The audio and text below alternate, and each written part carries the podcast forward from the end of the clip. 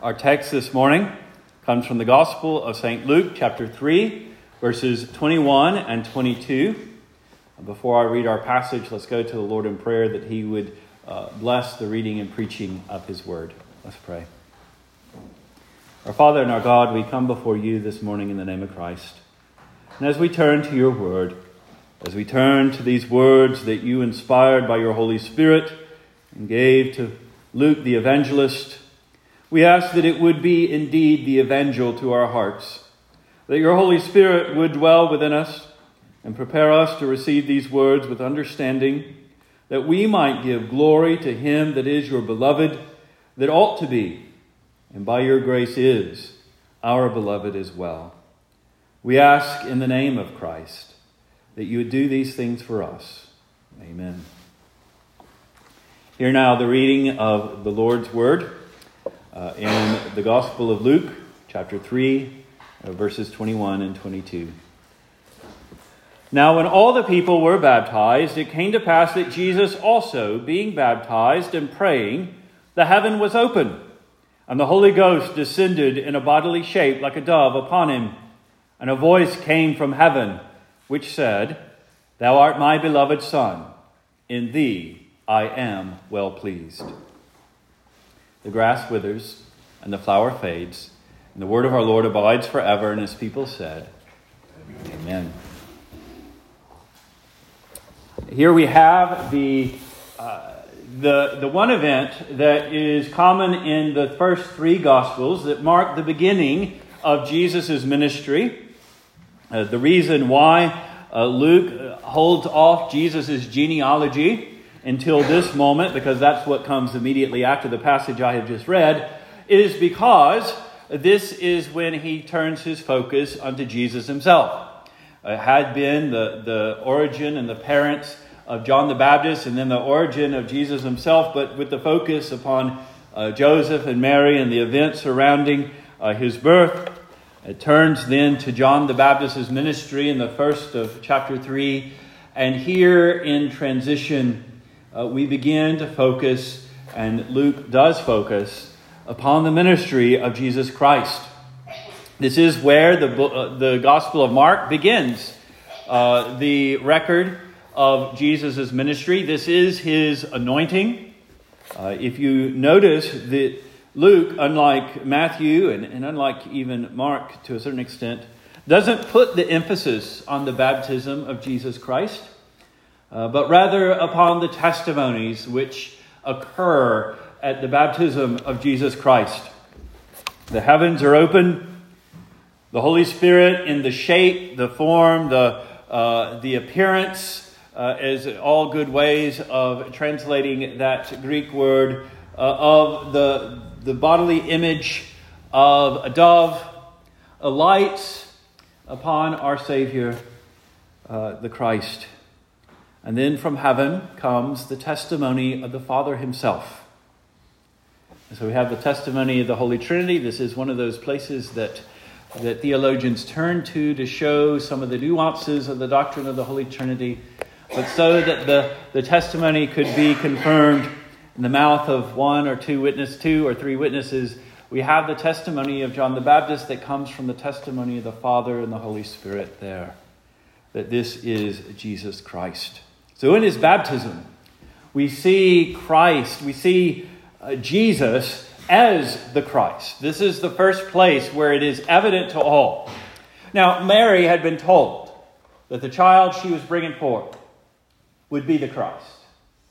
And the shepherds had been told that the child that they were going to see in Bethlehem was the promised Christ. But with Mary, the emphasis is not on his role as Christ, but upon who he is. That he's the Son of God, coming as also the Son of Man in the flesh. Uh, that Jesus, when he was a 12 year old boy, was Son of God and Son of Man in that great mystery of that hypostatic union uh, with the divine and human natures, was nevertheless growing up and maturing and entering into his stage. And he wasn't there as a teacher of the rabbis, but he was there studying the word.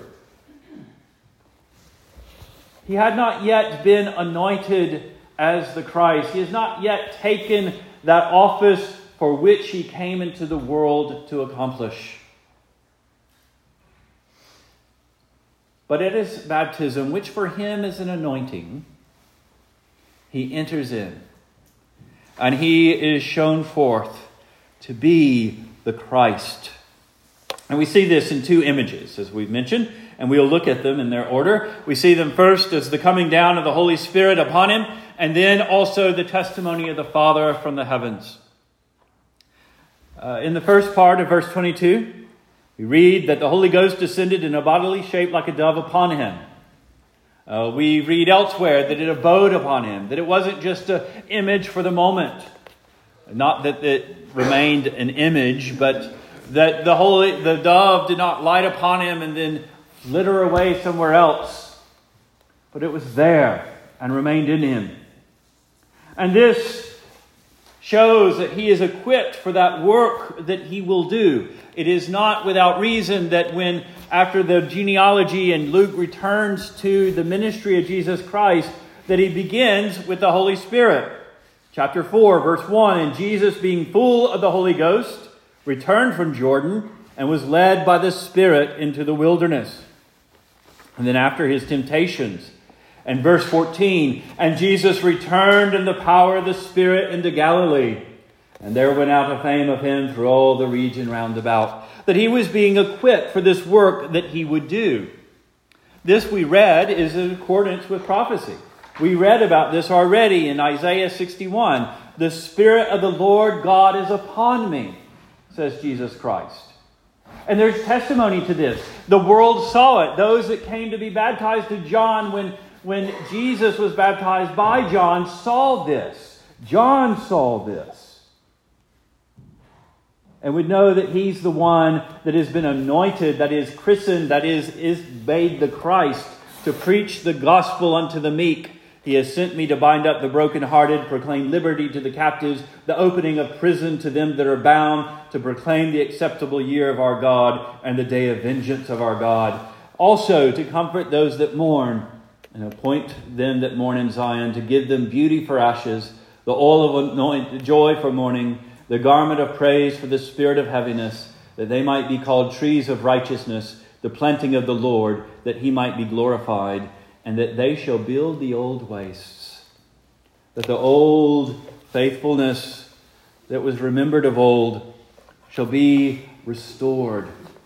That the church would yet again have the presence of the Lord in her midst, not in its building of a temple, but in their hearts this is what the Holy Spirit is, there dwelling upon Christ to do, to give his human nature that full power and, and authority, matches divine nature. And as he receives, so he gives. After all, uh, John has already told us that the one coming after him would not baptize with water, but with the Holy Spirit and with fire uh, verse 16. But, but if he is to do this, then he needs to receive so he may give. If you turn to the Gospel of John in chapter 1 and hear the testimony, hear, hear John's own report about this event and his understanding and the interpretation of it. Uh, in John 1, verse 32, John the Baptist says, And John bore record, saying, I saw the Spirit descending from heaven like a dove, and it abode upon him, it remained upon him. And I knew it not, but he that sent me to baptize with water, the same said unto me, Upon whom thou shalt see the Spirit descending and remaining on him, the same is he which baptizeth with the Holy Ghost. And I saw and bore record that this is the Son of God. This is a testimony to us of the power and the role of Jesus Christ. It was a testimony to John the Baptist as well. It was a confirmation of his ministry, it was a, a fulfillment. And so from that point forward, he fades and Christ is magnified, as we will see a little bit when we turn to John 3. But it comes down as a dove. His anointing it could have come in many symbols. It comes upon the church in tongues of fire on the day of Pentecost as an apt symbol of the power of the Holy Spirit. It is often referred to uh, in the Psalms and other places as even our text in, uh, in Isaiah 61, verses 1 through 4 and verse 3, as an oil of joy and gladness. It is pictured in the prophecy of Ezekiel as the waters sprinkled upon the people. And so baptism itself is a picture of this. But he comes in a dove form to show just the way that Christ would exercise this power and authority. That he would be meek and peaceable. As Jesus tells his disciples, be wise as serpents, but harmless as doves. Not harmless, but meek as, as doves. And, and this too is in fulfillment of prophecy. In Isaiah 42, the first three verses Behold, my servant whom I uphold, my elect, in whom is all my delight. I have put my spirit upon him, and he shall bring forth judgment to the Gentiles. But he shall not cry, nor lift up his voice, nor cause his voice to be heard in the street. A bruised reed shall he not break, and the smoldering flax shall he not quench. He shall bring forth judgment unto truth.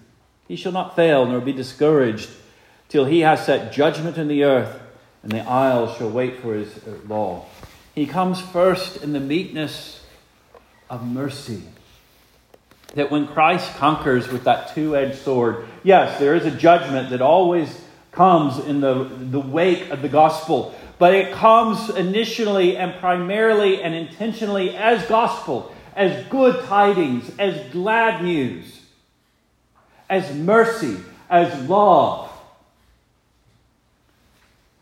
And if we are humbled there and receive, then we receive Christ as our Savior and our conqueror, who conquers in order to liberate, who conquers in order to build up, who conquers and uh, brings in to submission our wills so that he might make us priests and kings unto our Lord God and our Savior. Uh, to our, well, to him as well, but to the Father. That he comes in, uh, in meekness not as the conqueror that the world expects, not as the Jews of Jesus' day wanted and desired and perhaps still want, a Caesar to match the Caesar of the world, but as a dove as one who comes in mercy, as one who does not lift up his voice in the streets, as one who is so tender with the sinner uh, that he doesn't quench that smoking flax. He doesn't uh, finally break that reed that has been uh, snapped and is barely hanging on, but he repairs and restores and causes to flourish. This is the testimony, the way that Christ would exercise his ministry and a power different from all others the power of the Holy Spirit, the power of the Godhead, and with mercy. And then we see, secondly, the testimony of his pleasure in his Son from the Father. Uh, this is one of the reasons why, in that passage that we read from John 1, that John is able to say, I knew him not until he came upon him. And then I realized that this isn't just a man that has been set apart for an amazing piece of work. This is not a prophet after the order of prophets. This is not a priest after the order of priests. This is something new. This is the Son of God. Because the Father comes. He says, This is my beloved Son.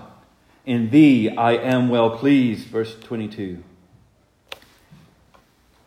He's as pleased with his son.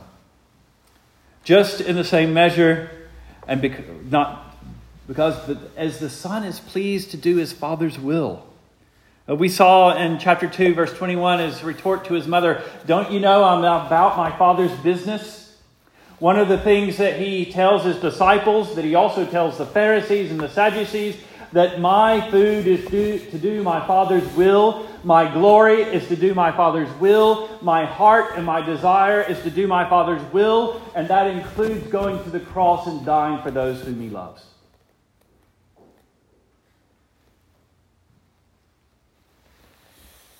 In Psalm 45, a messianic psalm looking to uh, the Christ and His church, the bride, uh, the psalmist writes, Thy throne, O God, is forever and ever. The scepter of thy kingdom is a right scepter. Thou lovest righteousness and hatest wickedness. Therefore, God, thy God, hath anointed thee with the oil of gladness above thy fellow. And here we have that picture drawn forward to it. Notice that the, the address in Psalm 45, 6 and 7, it's to God.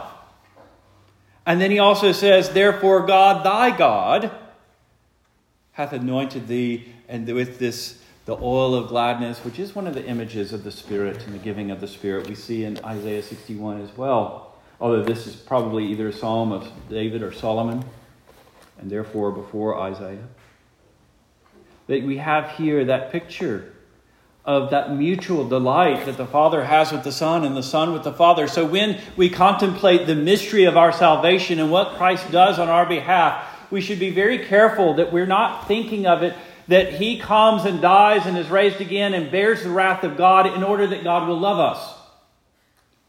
He says, God so loved the world that he sent his only begotten Son. It's because he loves us. But that doesn't mean that his wrath is not laid out against us because of sin. And we make that distinction. That the Son doesn't make the Father love us. The Father loves us. That's why He's given us the Son. And the Son loves the Father. That's why He's doing this on our behalf. That there's a mutual love there because it is one God. He is one God, I should say. And it, in this mystery of the three and one and the one and three, there, there comes to be another mystery where sinners of all people are brought into that love through the beloved, through the one in which, in whom uh, the Father is well pleased. Believers find God's pleasure only in this beloved. Paul picks up on this title that the Father has given the Son. And in Ephesians chapter 1, it's a, it's a fairly long passage that first paragraph or the second paragraph there, verses 3 through 14. But pay attention to the, what Jesus says about Christ's role and what he does, particularly with the Spirit that is given. Blessed be the God and Father of our Lord Jesus Christ, who hath blessed us with all spiritual blessings in heavenly places in Christ, according as he hath chosen us in him before the foundation of the world, that we should be holy and without blame before him in love, having predestined unto us the adoption of children by Jesus Christ to himself, according to the good pleasure of his will, to the praise of the glory of his grace, wherein he hath made us accepted in the beloved. That pleasure that the Father has in the beloved, then all those who are in the beloved receive that same pleasure and are accepted in whom we have redemption through his blood, the forgiveness of sins according to the riches of his grace, wherein he hath abounded to us in all wisdom and prudence, having made known unto us the mystery of his will according to the good pleasure which he hath purposed in himself, that in the dispensation of the fullness of times he might gather in one all things in Christ, both which are in heaven, which are on earth, even in him and whom also we obtain an inheritance, being predestined according to the purpose of Him who works all things after the counsel of His own will, that we should be to the praise of His glory who first trusted in Christ, in whom ye also trusted. After that ye heard the word of truth, the gospel of your salvation, and whom also after that ye believed you were sealed with that Holy Spirit of promise, which is the earnest of our inheritance until the redemption of the purchased possession unto the praise of his glory. Notice how Paul takes everything that we receive and we receive it in Christ. Everything that the Father has purposed for us. And he's speaking of election and predestination. And we have on full display the power and independence of God above. And how he focuses on his beloved his son all the glory that he will give. When he glorifies you and me, when he's doing you good and me good, the Father is primarily working his own glory there because he's lifting up the Son. Just as uh, the wife is, is normally construed, and it's not popular to say in today's egalitarian view of things, but, but generally speaking, you know, the husband and wife, they become one flesh and the glories and the honors and the possessions of the husband belong equally unto the wife. She shares in his glory and she shares in his ruin. The church is the bride of Christ. And when we see that the Father is exalting his Son, we need to understand, and it's throughout not just the New Testament, but the Old Testament as well, that that is also the church's glory. That we also are bound up in that so that Peter can say we share the divine nature. Not that we become God, but that we are married to Christ. And all that is His is ours. This is why when Jesus tells his disciples in the upper room in John uh, 15, he says, When I go up to my Father, you will pray in my name. I don't say that you will pray for me and I will pray to the Father on your behalf. I say you will pray directly to the Father in my name, and he will hear you. He goes on. That's one of the most exacting phrases that come out of Jesus' mouth, correcting a misunderstanding before it comes. And he's wanting us to understand the power and the privilege of prayer and the intimacy that we have with the Father because we are his. That all that we, we don't even have to, we go through his name, but we don't have to beg him to beg the Father. We go directly to the Father. Because the Son is the beloved of the Father. Because the Son has uh, that that all the pleasure of the Father. Therefore, as sin shut up heaven and shut up paradise, so Christ comes into the world opening heaven.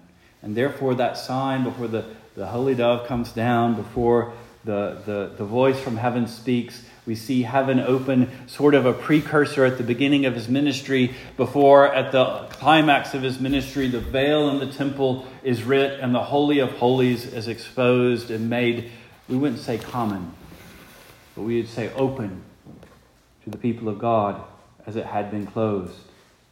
This is, uh, this is the sign that accompanies verse 21. Again, going back to John, this is his own interpretation. And John the Baptist, speaking in the Gospel of John, chapter 3, verse 31 to the end of the chapter, he says, He that cometh from above is above all. His disciples, John's disciples, have wondered why he's, he's not competing with Jesus. And, and he says, You know, he must increase, but I must decrease, verse 30. And then he goes on to explain, He that cometh from above is above all. He that is of the earth is earthly, and speaketh of the earth. He that cometh from heaven is above all. How did John know that he came from heaven? Because the heavens were opened unto him. And what he has seen and heard, that he testifies, and no man receives his testimony. He that hath received his testimony hath set his seal that, that God is true. For he whom God hath sent speaketh the words of God, for God giveth not the Spirit by measure unto him. In other words, he has the fullness of the Spirit. The Father loves the Son and has given all things into his hand. Where did this thought come to John? Perhaps under the inspiration of the Holy Spirit, certainly. But he actually heard the Father say this This is my beloved Son, in whom I am well pleased. And therefore he could say, He that believes on the Son hath everlasting life, and he that believeth not in the Son shall not see life, but the wrath of God abideth on him still. That's the, that is the way that this testimony has shaped the preaching of John the Baptist. And it's the way we ought to receive the testimony as well. That we need to understand that Christ is glorified as the Christ, that Jesus is anointed to be Christ for the sake of his church, that they might participate in that pleasure that the Father has in the Son. It's because of this, I think, that Luke is the only one that records the fact that this happened as Jesus prayed after his, or in answer to prayer after his baptism. We don't know exactly what he was praying for, but usually when we have a record of someone praying and then events happen following, it's, it's an indication that this is an answer to prayer. And so heaven is open on his behalf. Perhaps he prayed as he often did pray by gospel record that the Father would make known his love to the Son, that he would open the eyes of his disciples, that he would open the eyes of the Pharisees, that his glory would be made evident in his Son. And if that was the prayer of Jesus, we see that the Father indeed speaks at his Son's intercession, that heaven is open to confirm his work, not just to Christ, because Christ didn't need it, but we needed that confirmation that Christ wasn't a charlatan, that Christ wasn't a megalomaniac, that Christ wasn't delusional, that John the Baptist wasn't mistaken. John needed the confirmation. We need the confirmation. And at the Son's intercession, we have what we need from the Father. And the Father makes known his pleasure on Christ, not just as an academic point. He doesn't say it, but he doesn't need to say it. Just as Jonah didn't go to announce the destruction of Nineveh simply that they might know that they're about to be destroyed, but rather that they might repent, and Jonah knew that and didn't want them to repent, and so went away, he acted on that firm belief, recognize, and we're told that in the book of Jonah. Just so, when the Lord says to Jesus Christ, This is my son in whom I am well pleased, that's what he says to John, but this is, Thou art my son in whom I am well pleased, my beloved. Then we need to understand that that is revealed not just for a little datum of information, but that is given to us to act upon it. If this is where the Lord's pleasure is, and we want the Lord to be pleased with us, then this is where we need to direct our attention. The Father's pleasure is made known that we might look unto Christ and nowhere else. As Peter says, in no other name is given under heaven is there salvation, Acts 4:12. Because in no other name do we know the Father and his love to us Jesus says, 14.6 of the Gospel of John, I am the way, the truth, and the life, and no one cometh unto the Father but by me. No one knows that the Father loves the world and gave his only begotten Son for the world except through the Son. That's where the revelation comes from. That's where we have to be. And so Paul is not exaggerating when he says that we are accepted in the beloved when he makes every grace, every move, every decision, every counsel of God to resound to his church, not independently, but only as it relates to Jesus Christ. That in Christ there is no mercy, in Christ there is no predestination, in Christ there is no grace. Everything is brought to that point of Jesus Christ. Because that's the truth. That's who the Father loves. He is the express image of the Father. And therefore, the most glorious and lovable image is that glorious God. And He is delights in the contemplation of Himself. And He delights about the contemplation of Himself in Jesus Christ, and it's only right for Him to do so. But in that, when the church is united by the invitation of that love, to find her holiness and justice and goodness in that Christ, to find her good, clothed not in her own righteousness, which are filthy rags, but in the righteousness of Jesus Christ.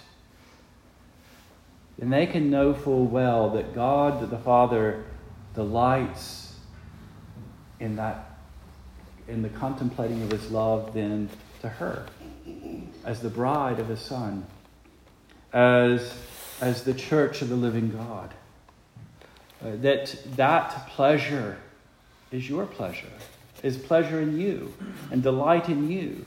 That as Christ is the beloved, so is the people of Christ beloved. And those who trust in him are made acceptable in the beloved. This is the picture. This is what is testified to at the very beginning of Jesus' ministry. This is what is confirmed in his preaching. This is what is confirmed when he enters in upon that great act, when he offers himself as the Lamb of God that takes away the sins of the world. This is what is made evident when the doors of death are unable to hold him, and he walks out conquering death and therefore sin for the sake of his people. And that's what happens when he ascends into heaven. And even now, holds his church in the midst of tribulation, in the midst of trial. God is working all things for good who love him and are called according to his purpose, is the apostolic testimony, and it is the truth. And therefore, our good, the only nourishment of our souls, is this Christ. And as we contemplate that, we come to the table uh, to partake of the bread and the cup that are signs and seals of God's benefits to us in his death. To seal to us that pleasure that he has in the beloved. Let's pray. Our Father and our God, we come before you this morning in the name of Christ. In his name alone are we accepted. In his name alone are we victorious. In his name alone are we cleansed and made worthy to receive your mercy.